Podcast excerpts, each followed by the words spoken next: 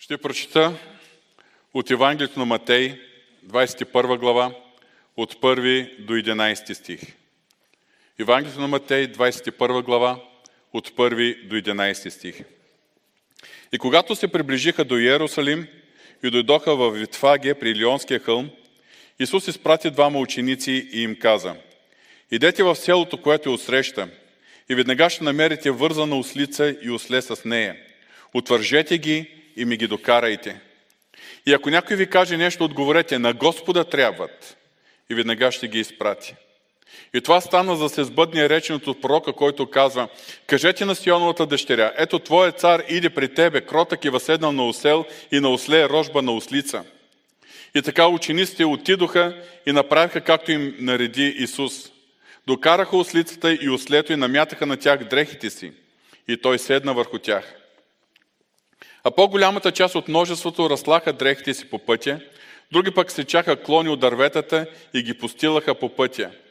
А множествата, които вървяха пред него и които идваха след него, викаха Осанна на Давидовия син, благословен, който иде в Господнето име, Осанна във висините. И когато влезе в Иерусалим, целият град се раздвижи и казваха, кой е този? А народът казваше, той е пророкът Исус, който е от Назарет в Галилея. Боже святи, молим Те за Твоето помазание и върху нашите размишления, върху Твоето Слово. Да, историята ни е добре позната. Господи, ние Те молим в тази позната история, от тези познати библейски текстове, дай ни ново откровение, ново проумяване на истини, които Ти желаеш да бъдат запечатани в сърцата ни. Това Те молим в името на Исус. Амин. Най-напред искам да се обърна и да поздравя всички наши приятели, които заедно с Арменската и с Западната църква днеска празнуват Възкресение Христово. Е, при нас Христос ще възкръсне една седмица по-късно. Така че днеска ние ще си припомним това значимо събитие, което се е случило точно една седмица преди Възкресението на Исус Христос. Това е тържественото посрещане на Исус Христос в Иерусалим. Това е било ден на радост и възторг за юдеите, които са посрещали и придружавали Исус Христос, който е яздил на това малко осле. Ден, в който юдеите приветствали Исус Христос като цар. Ден, в който целият град се е раздвижил. Дори тези, които не са чували за Него, са задавали въпроса, кой е Той? Обаче в същото време това е бил ден на последен шанс за юдеите, за тяхното всенародно покаяние и да го приемат като Месия. Ден, който е бил строго фиксиран в пророческите писания на Стария Завет, но който юдеите не могли да разпознаят. Това е бил ден на радостно и шумно посрещане на Исус Христос в Иерусалим сутринта, обаче ден, в който Исус Христос е плакал за града и вечерта тихо го е напуснал. Най-вероятно, защото за него не е имало място в града, където да принощува. Той е принощувал в Витание. Събитията в този ден са описани и от четиримата евангелисти. Този факт показва колко са значими тези събития. Обикновено важните събития от живота на Христос са описани от един, двама или трима евангелисти.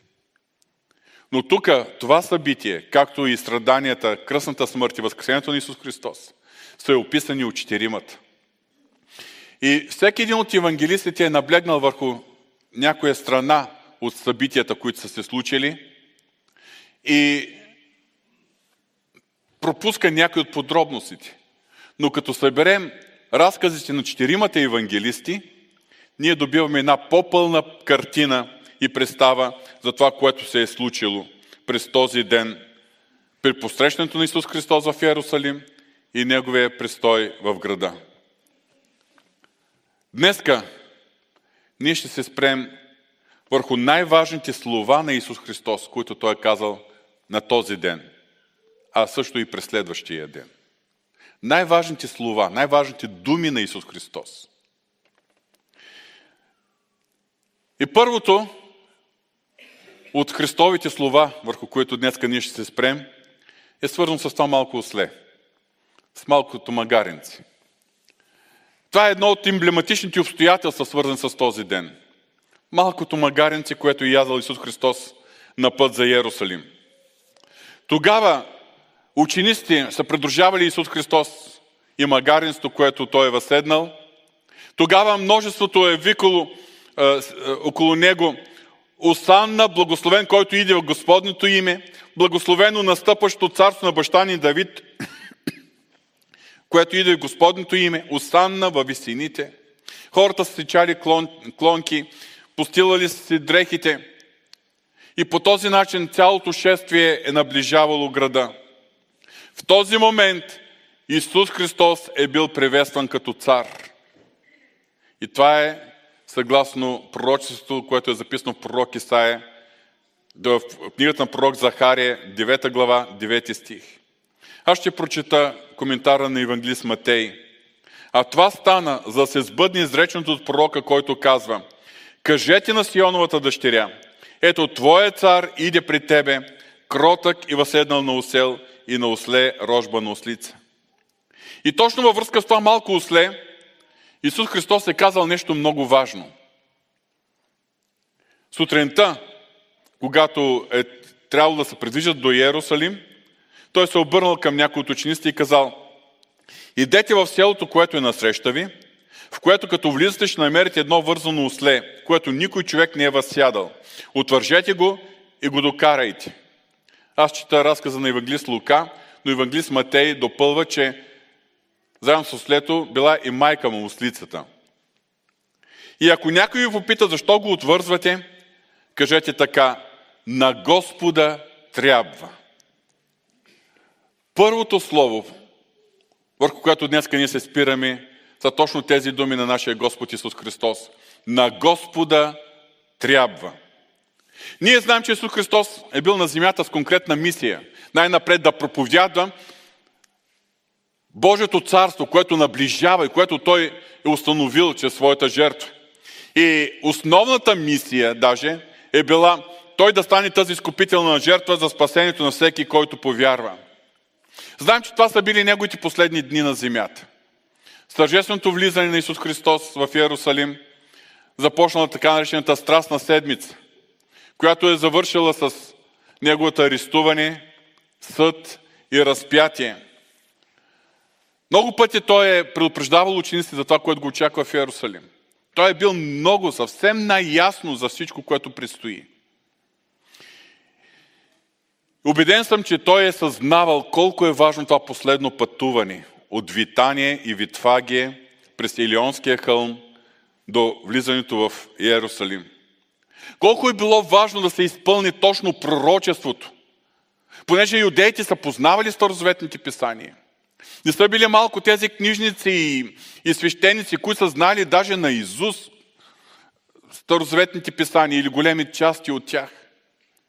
Да, било е абсолютно важно да се изпълни пророческото писание, за да могат хората, юдеите, дано да го разпознаят, като този, за когото е пророкувал пророк, Иса, е, пророк Захария.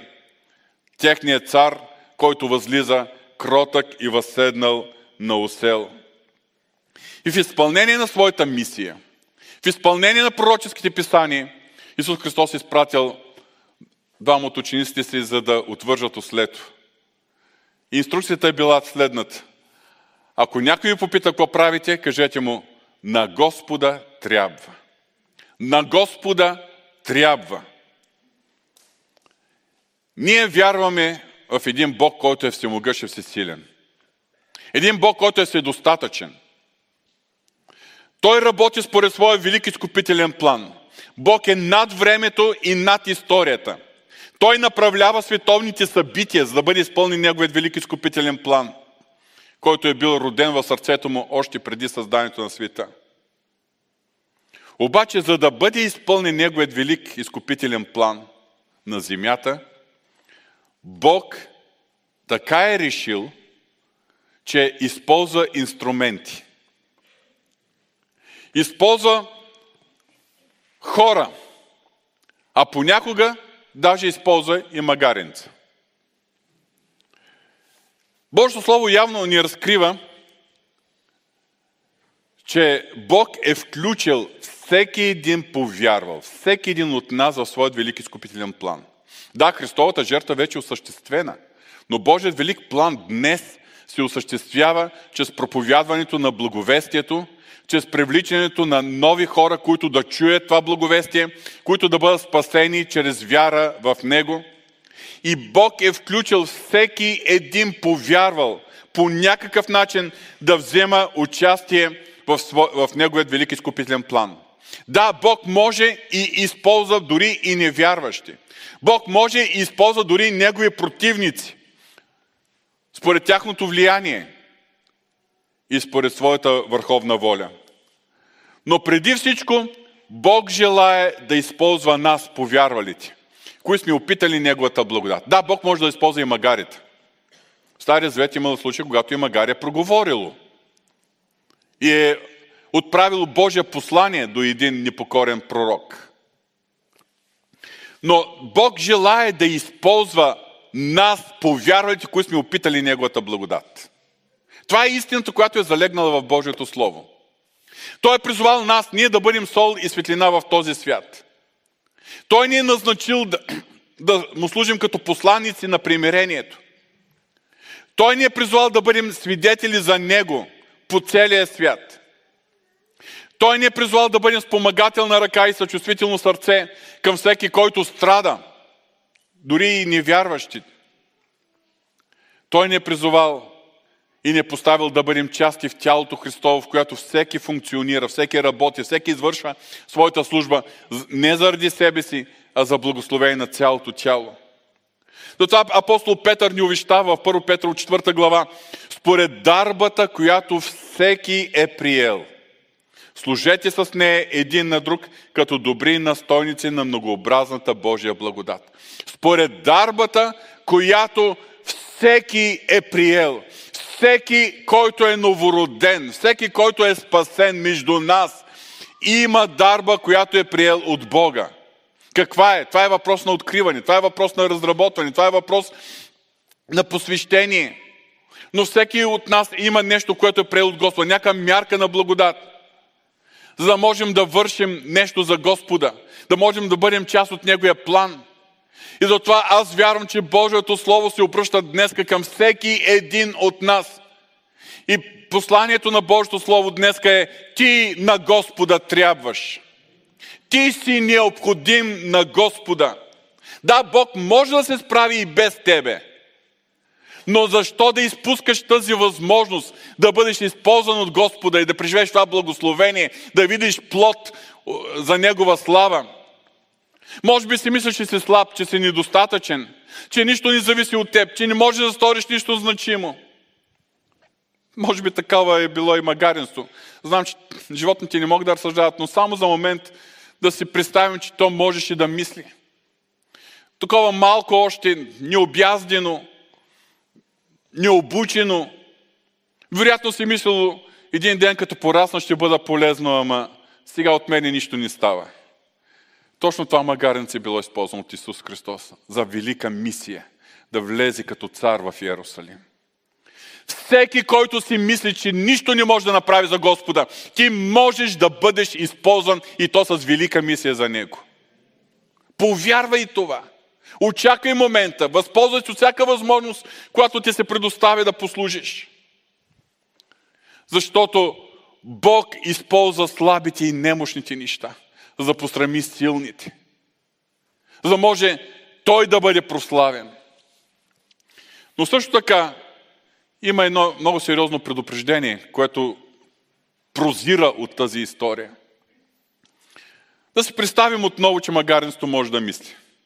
Вече то пътува към Ерусалим. Да, има някакъв товар на гърба му, но то не знае кой е, какъв е този товар. Обаче хората около него викат славословят, постилат дрехи, клони, викат благословен, който и Господното име. И ако магаренството може да си мисли, сигурно би си казал, колко съм важно и значимо. Сигурно всичко това е заради мене. Аз съм най-важното, макар и вероятно ушите му са стръкнали нагоре. От гордост. Обаче то не е явно, ако си представим тази ситуация, то не е могло да осъзнае, че овациите и славословието не е за него, а за този, който е върху него. И когато ние бъдем използвани от Господа, защото ние трябваме на Господа, хора ще бъдат благословени. Хора ще бъдат възрадвани. Хора ще почнат да славят Господа. Има голяма опасност да не би ние да си помислим, еми да, заради мене е. Не, не е заради тебе, а заради този, който действа чрез тебе. Този, който ти представляваш, този, който е в тебе. Заради него и цялата слава принадлежи на него. Бог избра онова, което е долно и презряно в този свят. И което е нищо, за да съсипи това, което е нещо. За да не се похвали никое създание пред Бога. Така че, както е писано, който се хвали, с Господа да се хвали. Това са думите на апостол Павел в 1 Коринтини 1 глава от 28 до 31 стих със съкръщение. И така, първите важни думи, или първото послание, което се моля Бог да запечата в сърцето ни, са свързани с думите, които са се отнасли за магаренцето, но те се отнасят и за нас. На Господа трябва. Да продължим по-нататък, за да чуем отново думите на Исус Христос. В Матея 21 глава, от 15 стих надолу четем, а главните свещеници и книжници, като видяха чудесата, които извърши, и децата, които викаха в храма, Осанна на Давидовия син, възнегодуваха и му казаха, чуваш ли какво казват тези? А Исус отговори, чувам, не сте ли чели никога тези думи? От устата на младенци и на кърмачета приготвил си хвала. Това е един от двата случая, в който религиозните водачи, свещениците, книжниците са възроптали срещу тези, които възхваляват Господа, които са ентусиазирани, които го славят. И през този ден Исус Христос е извършил чудеса. Изцелявал е болни. Той е откликнал на нуждата на хората, които са страдащи, които имат нужда от Него. И когато хората са били благословени, радостни, веднага са намерили някои, които да кажат, много шум дигат. Тук не е за такъв шум. Не трябва да викате. Смъмри ги. Не чуваш ли какво казват тези? И тогава Исус Христос им отговорил с думите на 8 псалом. И аз ще прочета първите два стиха от този псалом 8. Яхова, Господи наш, колко е превъзходно Твоето име по цялата земя. Ти си поставил славата си над небесата. От устата на младенците и кармачетата приготвил си хвала да застрамиш противниците си, за да накараш да млъкне врагът и отмъстителят. Има една основна истина, залегнала във всяка страница на свещеното писание. Една истина, която има две страни. Първата страна е, че Бог е достоен за слава и поклонение. Той е единственият достоен. Единственият заслужаваш слава, почест и поклонение от всички Негови творения. И, един, и ние знаем, че на небето цари такава атмосфера на непрестанно хваление и поклонение на Господа. Там непрекъснато го хвалят, както всички ангелски воинства. Мога да се представя какви оркестри, какви хорове. Така и всички изкупени, които са преминали преди нас в Неговата слава. Там цари една непрестанна атмосфера на хваление и обожаване на Бога. Атмосфера на поклонение. Всички се покланят, свалят короните си пред престола му и възвеличават Неговото велико име, Неговата святост. Втората страна на тази истина е, че ние хората сме създадени от Бога точно с тази цел. Да го познаваме, да го хвалим и да му се покланяме и да му даваме почет. Това е нашето предназначение. Ние още от тази земя се учим и се адаптираме към това, което ни очаква през цялата вечност на небето. Че с нашето участие в хвалението, личното ни хваление, поклонение, семейно или в малки групи, или общото хваление на църквата, Ние се подготвяме, ние се адаптираме, ние предвкусваме тази небесна атмосфера и това, което ни очаква там горе на небето. Е, и сега има хора, които ни харесват. Било, че е шумно, било, че е не знам си какво.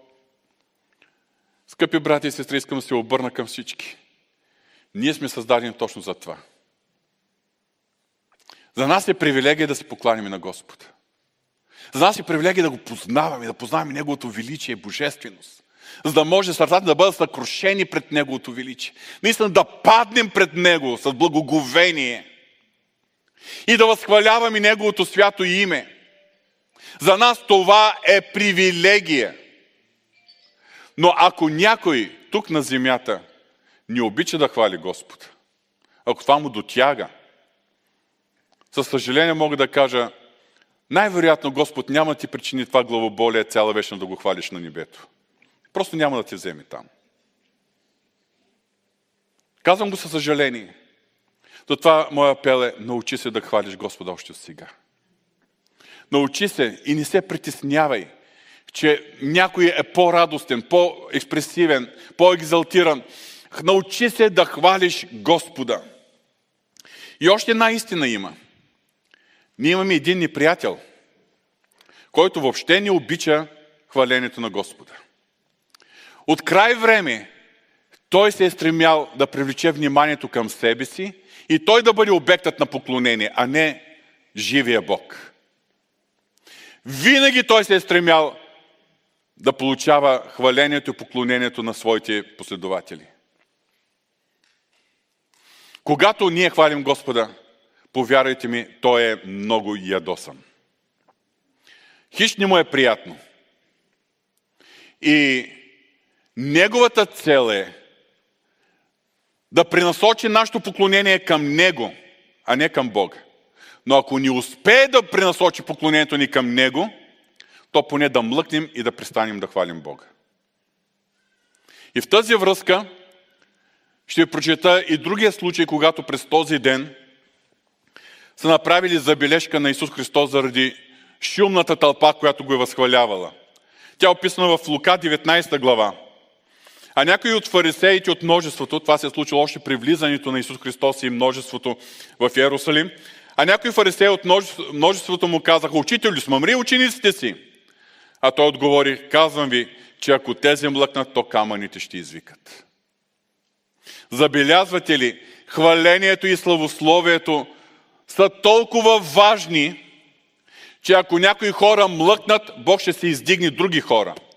Но ако всички хора млъкнат, Бог ще издигне камъните, но Той ще бъде прославен. Но за нас е привилегия, че няма да млъкнем. Няма да се наложи хора, които ни го познават, или други хора вместо нас, или камъните, неудушевените предмети да славят Господа, защото ние ще го славим. Когато говорим за славословието, нямам предвид само тези 30 минути песни в началото на богослужението. Говоря за цялостното отношение на сърцата ни. Което, отношение, което започва сутринта с нашето събуждане и то във всеки ден, не само в неделния, но и в делничните дни. Отношение, което ние запазваме през целия си ден. Отношение, което ние изразяваме вечерта, когато уморени, заставаме пред Бога в последна молитва преди лягане. И отношение, което се запазва в сърцата ни, дори когато спим – защото Святия Дух прибъдва в нас. И чрез Святия Дух ни пак можем да се хвалим, да, да се покланим на Господа. Затова, скъпи брати и сестри, за нас е привилегия никога да не млъкваме да славим Господа. И така, второто слово, в което днес ни обръщаме внимание, важни думи на Исус Христос. Ако тези млъкнат, то камъните ще извикат. Нека да преминем по-нататък. Марка 11 глава 11 стих. И Исус влезе в Иерусалим, в храма и като разгледа всичко, понеже вече беше се вечерило, отиде в Витания с 12-те. Евангелист Марк описва една подробност, която не се вижда от разказите на другите евангелисти. Матей и Лука описват как Христос е влезал в Иерусалим и след това, отивайки в храма, е обърнал масите на търговците и е казал, домът ми ще нарече молитвен дом. По този начин той е очистил отново храма. Обаче Марк ни дава една подробност, че в деня, когато Исус Христос е бил посрещнат в Иерусалим, това е бил неделният ден, първият ден от седмицата, тогава той се е запътил към храма, Известно време е прекарал в храма, което нито един от първите трима евангелисти не описва, а само евангелист Йоанн. След това е напуснал храма и отишъл да нощува в Витание. И на следващия ден, т.е. понеделник, Исус Христос се е върнал отново в Иерусалим. По пътя за Иерусалим тогава е прокълнал тази безплодна смоковница и след това е влязал в града, отишъл е в храма и тогава вече съборил сергиите на търговците. Това е била хронологията, подробността, за която ни дава евангелист Марк.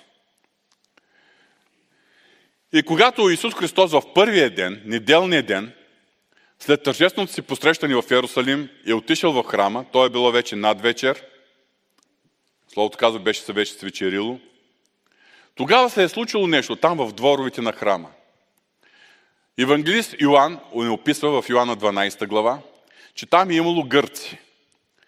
Вероятно това са били хора от юдейската диаспора, но живеещи в другите страни, където доминира гръцката култура.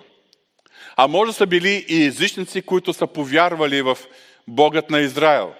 Така начините прозелити или хора, които се боят от Господа. Явно, че е имало поклонници, дошли в Иерусалим поради Паската. Това е било абсолютно обичайно на големите еврейски празници, юдеи от различните страни, където живеят, да се струпват в Иерусалим и да участват в общото поклонение. И тогава някои от тези гърци са казали на двамата учениците, искаме да видим Исус. Съответно, те му предали. И когато Исус чул точно това, че има хора, които го търсят, чета Йоанна 12 глава, 23 и 24 стих, Исус им отговори, Дойде часът да се прослави човешкия син. Истина, истина ви казвам. Ако житното зърно не падне в земята и не умре, то се остава само. Но ако умре, дава много плод. Ако житното зърно не падне в земята и не умре. Това се отнася преди всичко за самия него. Защото той сравнява живота си, който има на земята, с едно житно зърно, което на него му предстои да посее – при посяване това житно зърно умира. Обаче резултатът от това посяване, от това умиране на житното зърно, това е множеството плод. Тоест, житният клас, който многократно е, дава многократен плод.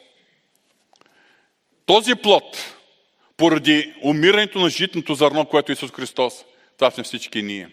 Това сме милионите спасени през всички векове, навсякъде по целия свят, които чрез вяра в Него наследяваме вечния живот. Исус Христос е това житно зърно, което е умряло, за да даде много плод. Малко по-надолу, в същата вечер, в същата глава, той, опис... той е, споделя и други думи. 32-33 стих. И когато аз бъда издигнат от земята, ще привлека всички при себе си.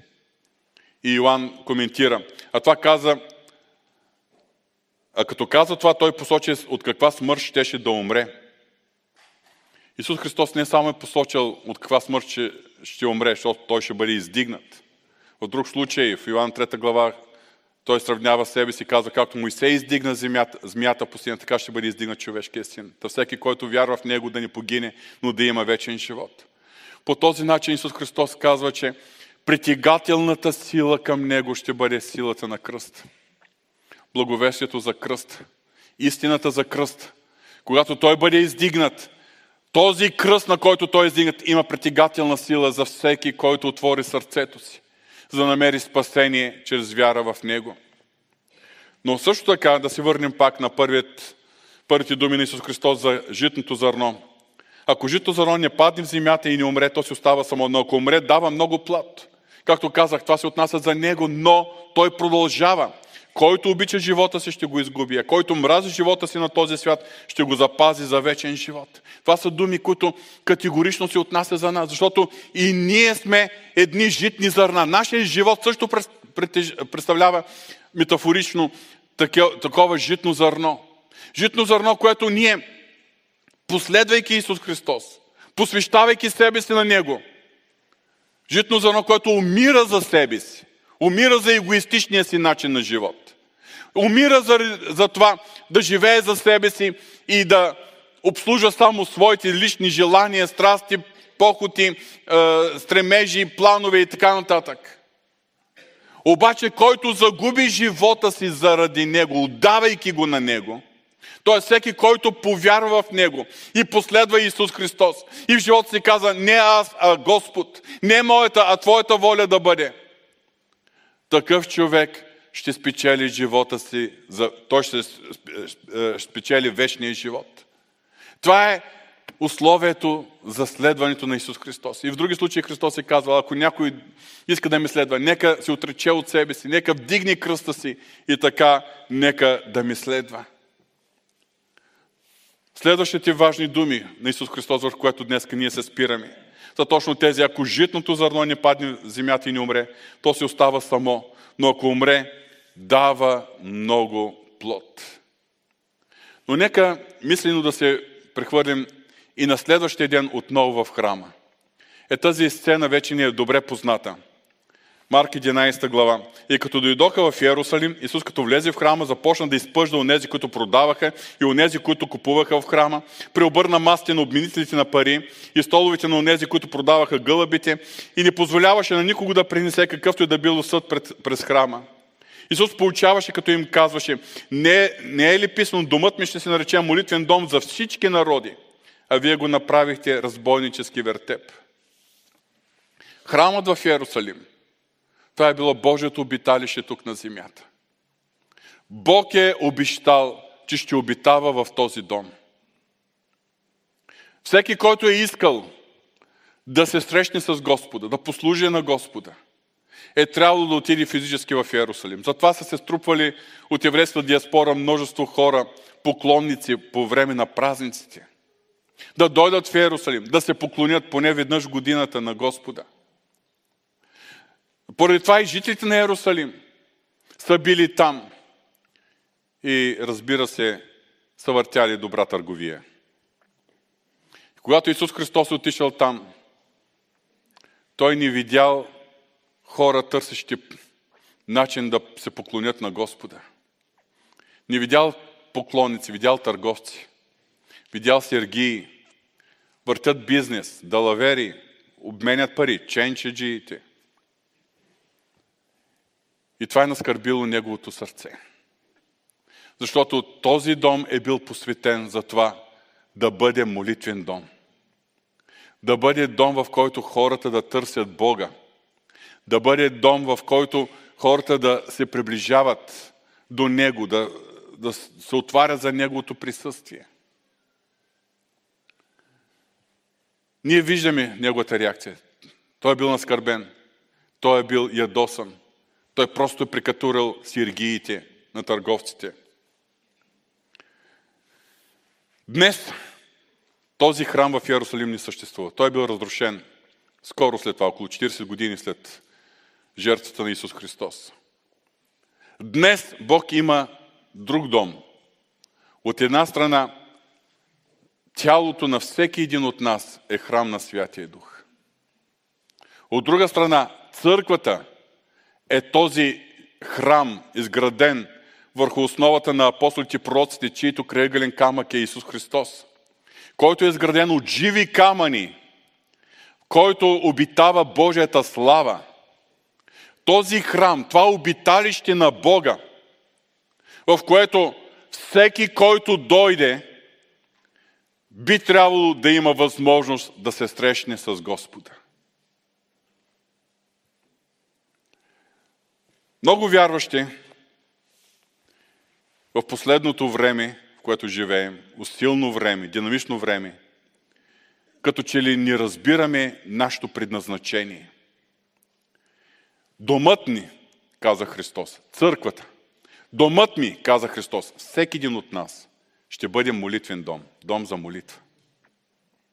Ние си мислим често пъти, че ние сме вярващи и целта на нашето християнство е да бъдем благославени от Господа. И търсим Господа, защото се нуждаем от изцеление, от финансови средства, от това Бог да оправи някаква бъркотия в живота ни, да намерим по-добра работа, по-добър стандарт и, и да се справим с проблемите. Да, Бог благославя и дава изход от тези проблеми. Но ние сме Божието обиталище, което е предназначено да бъде дом на молитва. И струва ми се, че в последното време, в което ние живеем, повечето от нас, вярващите, не разбираме колко важна е молитвата ни в личният ни живот и в общо църковният ни живот. Ние разбираме, че това е основното ни предназначение. Да се покланяме на Бога, като такива, които сме дом за молитва. Да се покланяме и да се молим на Бога. Пренебрегваме Бога и си имаме причини за това. Много сме заети. Това е истина. Много сме заети. За всичко друго ще намерим време, но за молитва няма време. Когато намерим време за молитва, тогава сме много уморени. В края на деня. И предпочитаме така да релаксираме на футиола пред някой сериал. Или реалити. Таман да намерим време да влезем с кришната си молитвена стаичка, тогава ще ни позвани телефона. Тогава ще, ще ни звънни месенджера. Тогава някой нещо ще ни пише. Решаваме да ни отговаряме. Точно тогава ще стане детето. Ще се събуди и край на спокойствието през деня. Скъпи брати и сестри, да, истина е, че всички ние срещаме тези предизвикателства. Всички ние сме много заети. Ама наистина сме много заети и преуморени. Обаче каква полза, ако правим много други неща, включ... за... свързан с нашите отговорности? Включително и това, каква полза, ако служим на Господа, участваме в различни служения, но пропускаме най-важното и най-основното, за което ние сме да бъдем тези живи храмови домове за молитва в личния си живот и в църквата. Скъпи брати и сестри, ние живеем в последно време и не би трябвало да се оправдаваме с това, че сме много заети, защото е тежко времето, в което живеем. Нестабилни времена, усилни времена.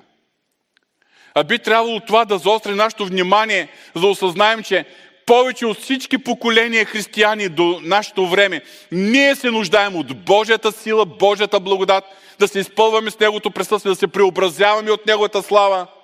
Ние се нуждаем повече от всички други от молитва. Домът ми ще се нарече дом за молитва. Искам да ви посоча, да ви припомня още два израза на Исус Христос, които Той е сказал точно в тези последни дни от земния си живот. Първият израз на Исус Христос и първите думи са когато учениците му показали величествената сграда на храма и когато Той им казал, буквално ги е попарял със своето пророчество, камък на камък няма да остане от това, което виждате. И тогава той започнал да им обяснява, отговаряйки на техните въпроси, за белезите на неговото пришествие. И тогава той им казва, Марк 13 глава 33 стих, внимавайте, бдете и се молете, защото не знаете кога ще настане времето. Той ги е отправил тези думи към учениците. Вярвате ли, че за нас те са още по-актуални? Защото ние живеем точно във времето, когато във всеки един момент ще настане часът. Всеки един момент ще настане времето. Всеки един момент ще дойде Христос до облаците, за да ни вземе. И точно за това време, за да бъдем подготвени, Той ни каза, бдете и се молете. Малко по-късно, последната вечер, в Гециманската градина, когато той отишъл да се моли, и оставил учениците също да се молят. А обаче трима от тях ги е взел по-наблизко и там им е поръчал да се молят. И когато те заспали, насред сладкият им сън, той ги е разбудил и им казал, не можахте ли да бдите поне един час с мене? Марк 14 глава 38 стих. Бдете и се молете, за да не паднете в изкушение. Бдете и се молете. Вижте колко е важно в това последно време, когато сме заобиклени от толкова много изкушение, да бъдем бдителни и да наблягаме на молитвата. От тук идва силата ни. От тук идва благодата, която ни е необходима, за да можем ни да посрещаме изпитанията, изкушенията, предизвикателства в живота. От молитвата. Личната молитва, семейната молитва, молитвата на групи на вярващите, молитвата на цялата църква. И би трябвало, колкото времето наближава, толкова повече църквата да се отдава на молитва. Би трябвало. Но аз ви задам един въпрос. Какво ще стане, ако обявим, че неделя сутрин богослуженията са молитвени? А в сряда вечер ще бъдат общите богослужения с проповед. Колко ще присъстват на молитвата и колко ще прехвърлят посещението си в сряда вечер? Просто ставям въпроси за размисъл. Това, което е важно,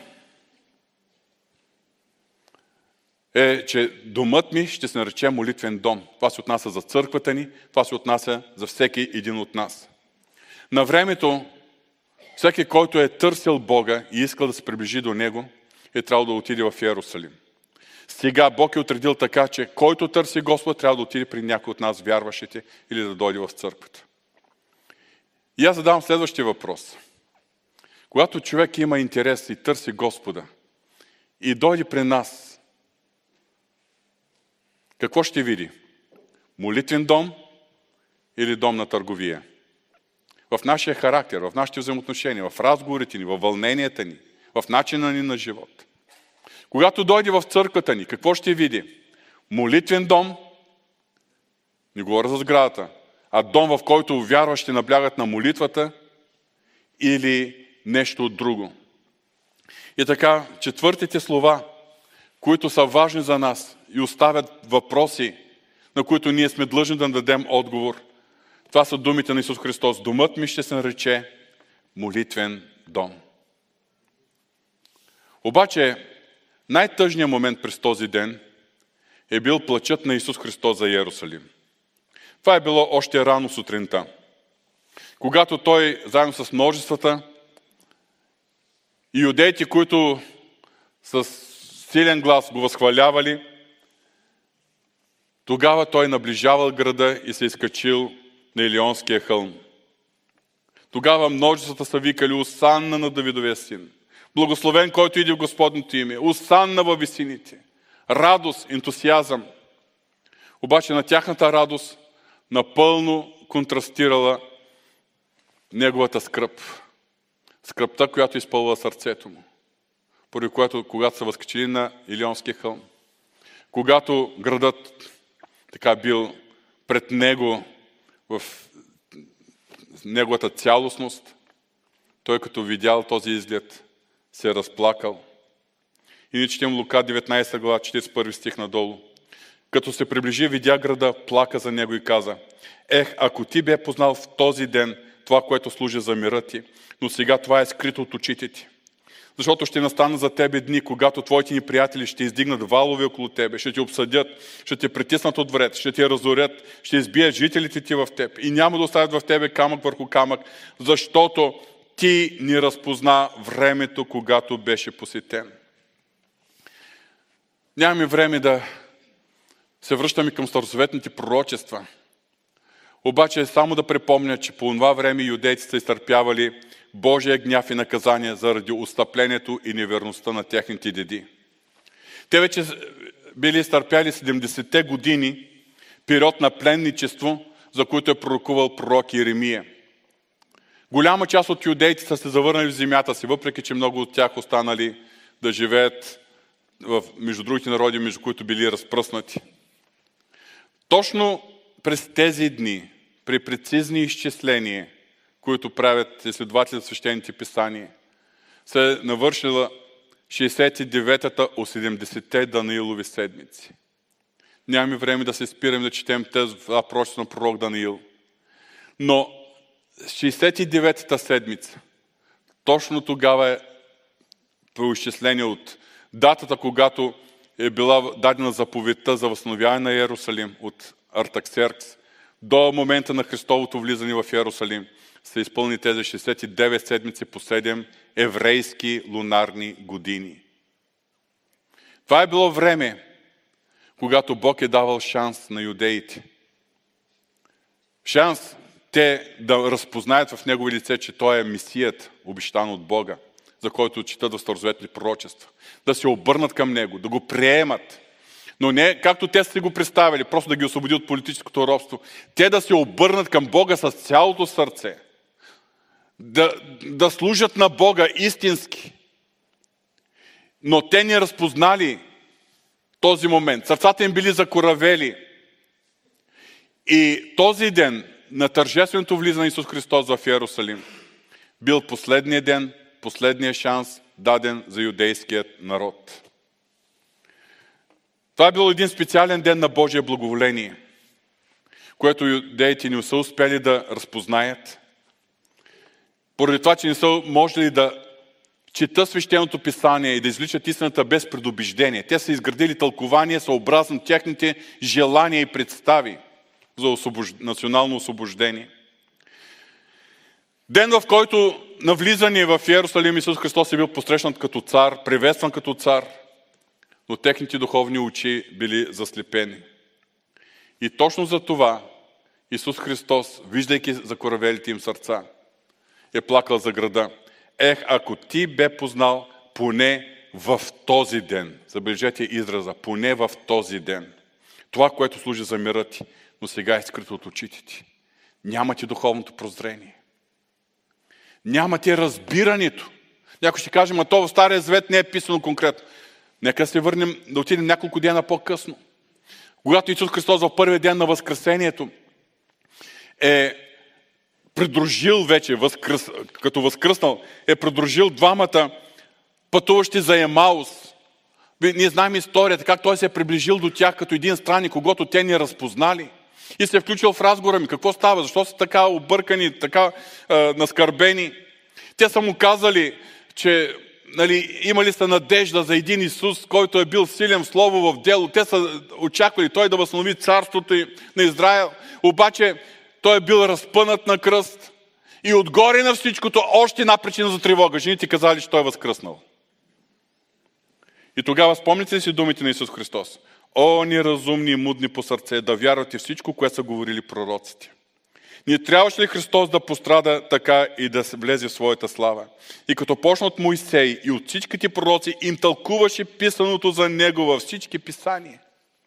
Това означава, че цялото старозаветно писание, всички пророчества, приобрази, символи са сочили към Него и към Неговата изкупителна жертва – но поради закоравяването на сърцата, юдеите не са го разпознали.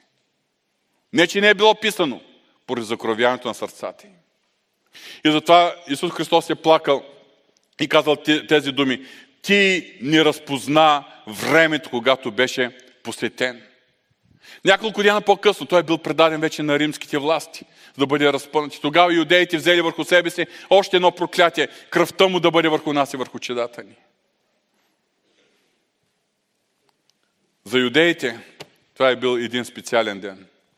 Пророчески ден. Особен ден на Божието благоволение. Но също време и последен ден. Ден на последен шанс за, изра... за израелтяните, за юдеите. Но те не разпознали този ден и пропуснали тази възможност.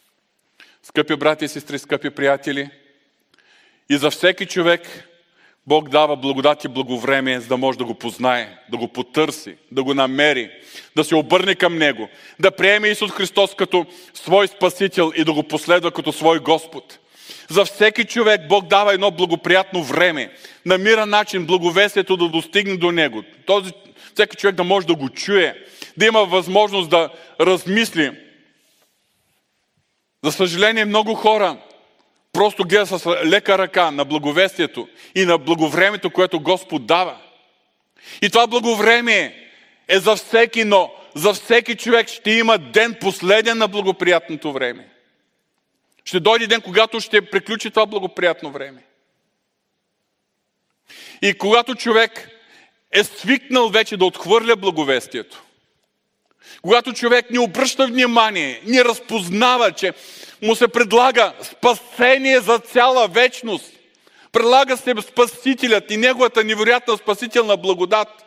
И когато човек отхвърля веднъж, втори път, десети път, свикнал е да отхвърля, не се знае кога ще бъде последната му възможност, която много е вероятно той с лекота да отхвърли. Ден последен. За всеки човек ще настане този ден последен. Кога ще бъде? Дали това ще бъде поради изключителното закровяване на сърцата, при което хората стават абсолютно нечувствителни повече за благовестието? Дали това ще бъде чрез физическата смърт? Или в момента, когато се чуе Божия вик, глас на архангел и Божия тръба? И когато след който момент, след който миг на око, повече няма възможност за спасение по начин, по който сега има възможност, а човек трябва да премине през следващият етап нататък и да устои вярата си. И така, за всеки човек има благоприятно време, но за всяко благоприятно време ще настане и ден последен. Затова Божието Слово отправи един апел към всеки човек. Чета Евреите 4.7. Затова той пак определя един ден. Днес. Днес е денят. Сега много хора ще кажат, се казват, като устарея, като се пенсионирам. Принадлежи ли ти утрешния ден? Сигурен си, че ще достигнеш до, до този ден. Спомням се един приятел на моите родители. Съпругата му беше вярваща. Той не беше. Който казваше, като се пенсионирам, аз съм го чувал като дете, съм го чувал с ушите си. Като се пенсионирам, ще дойда на църква. Пенсионира се. Живя доста години след пенсия. Но съответно беше така закървяло, че той не можа да намери силата да дойде в църквата. И си отиде така. И така, той определя един ден, днес, като казва толкова време по-късно чрез Давид, както вече казахме, днес ако чуете Неговия глас, не закоравявайте сърцата си. Това беше петата слово на Исус Христос, което е много сериозно предупреждение. Ти не разпозна времето, когато беше посетен. Но тези думи, отправени на Исус Христос към Иерусалим, ние ги съчетаваме с поканата. Днес, ако чуете Неговия глас, не закоравявайте сърцето, защото закоравяването може да бъде фатално. Забележете, един ден, или по-точно два дни, включвайки понеделника, от последната седмица на Исус Христос на земята, в което се е случило това толкова важно събитие, в което Исус Христос е изговарял силни думи, важни послания, които са били не само за хората, които са били около Него, важни послания за всички нас, които сме вярващи и важни послания за всички, които все още не го познават. Нека си ги припомним. На първо място, ние на Господа трябваме. На второ място, полуката е, ние сме създадени за да славим Господа. Ако ние млъкнем, камъните ще извикат.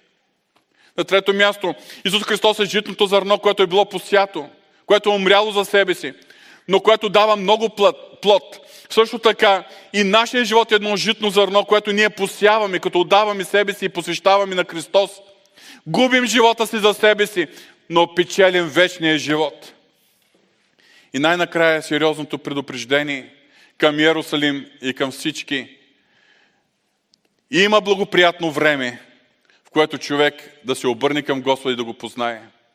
Има благоприятно време, когато благовестието все още се проповядва. Иерусалим и юдеите ни разпознали този ден.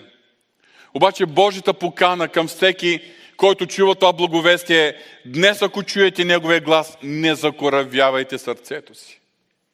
И завършвам с думите на Бога, записани в, книгата на пророк Исаия, 55 глава. Търсете Господа, докато може да се намери. Призовавайте го, докато е близо. Забележете, търсете Господа, докато може да се намери. Не е безкрайно времето. Не е безкрайна възможността, когато ние да търсим Господа. Търсете Господа, докато може да се намери. Призовавайте го, докато е близо. Нека нечестивите изостави пътя си и неправедният помислите си. Нека се обърне към Господа и Той ще се смели зад Него и към нашия Бог, защото Той ще прощава щедро. Амин. Аз имам една единствена грижа в този момент. Ако мислено си представя, че в следващите 30 секунди от небето ще затръби тази тръба и ние още преди да напуснем богослужението, ще се намерим там на облаците, пред лицето на Исус. Искам да попитам, ще има ли хора, които ще останат в тази зала? Ще има ли хора, които няма да бъдат между всички нас, които ще бъдем взети. Ако някой счита, че има такава опасност за него, сега е моментът. Не те питам колко време посещаваш църква, дали си от дете вярваш или отскоро. Не излизай от този дом без твоите взаимоотношения да бъдат изправени с Господа. Това се отнася за тези, които ни гледате онлайн. Не ставайте от компютъра, таблета си или телевизора, преди взаимоотношенията ви с Господа да бъдат изправени. Защото днес е благоприятното време. Словото ясно казва, търсете Господа, докато може да се намери. И начина да дойдем при Господа е само един. Чрез покаяние пред Бога за нашите грехове и чрез вяра в Исус Христос. Вяра, която състои на първо място в това, че Христос е понесъл наши грехове и беззакония. Той е жертвата. Жертвата, която е дадена, за да, Бог, да бъде умилостивена Божията справедливост и ние да имаме прощение на греховете. Но също така вярата в Исус Христос, която се изразява в дългосрочно посвещение да следваме Исус Христос. Нека да се изправим, ако обичате.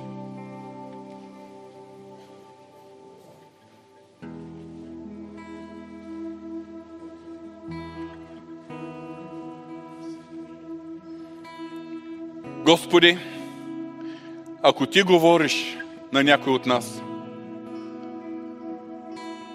то помогни ни да осъзнаем, че по-добре е да слушаме. Аз вярвам, че днеска ти имаш послание, имаш полука, която е адресирана към всеки присъстващ. И към тези, които евентуално са за пръв път. И към тези, които отскоро посещават и към тези, които отскоро проявяват интерес и те следват. И към всички нас, които дълги години вървим в пътя на вярата. Благодарим Ти, Господи, че за всеки от нас имаш послание в този ден. Господи, ако Ти ни говориш, молим Те, помогни нашето отношение да бъде говори, Господи, защото слугата Ти слуша. Татко Небесен, в името на Исус Христос те моля. Дълбоко работи във всяко едно сърце, което започваш от моето. Дълбоко работи да не пропуснем посланието, думите, които са отправени за нас. Господи, особено те моля, ако има неизправни взаимоотношения с Теб. Било на хора, които все още не са преживяли опитността на новорождението, или на стари вярващи, които сме се удалечили сме допуснали закоравяването на сърцата си. Господи, моля Те в името на Исус. Действай чрез благодата си. Забивай тези думи в сърцата ни, Господи. Моля Те, в името на Исус Христос. Господи, работи. Господи, работи. И специално Те моля, Господи, ако има такива, които не са готови, ако този момент дойдеш да те срещнат. Не знае по каква причина. Дали никога не са се обръщали все още към теб. Или са се обърнали повърхностно и са забравили за посвещението си. Или, Господи, са допуснали удалечаване от Теб и закоравяване на сърцата им. Моля Те в името на Исус, докосни сърцата им и ги доведи до решение. Решение, изразяващо с пълно покаяние, Съкруши сърцата им пред Твоята благодат, пред Твоята любов, давайки им да разберат величието на Христовото изкупително дело. Това те молим, Господи. Моля те да, ни, да няма човек, който да напусне тази сграда, без взаимоотношенията му с теб да бъдат изправни, без да е готов да те посрещне във всеки един момент. Господи, моля те, моля те в името на Исус Христос.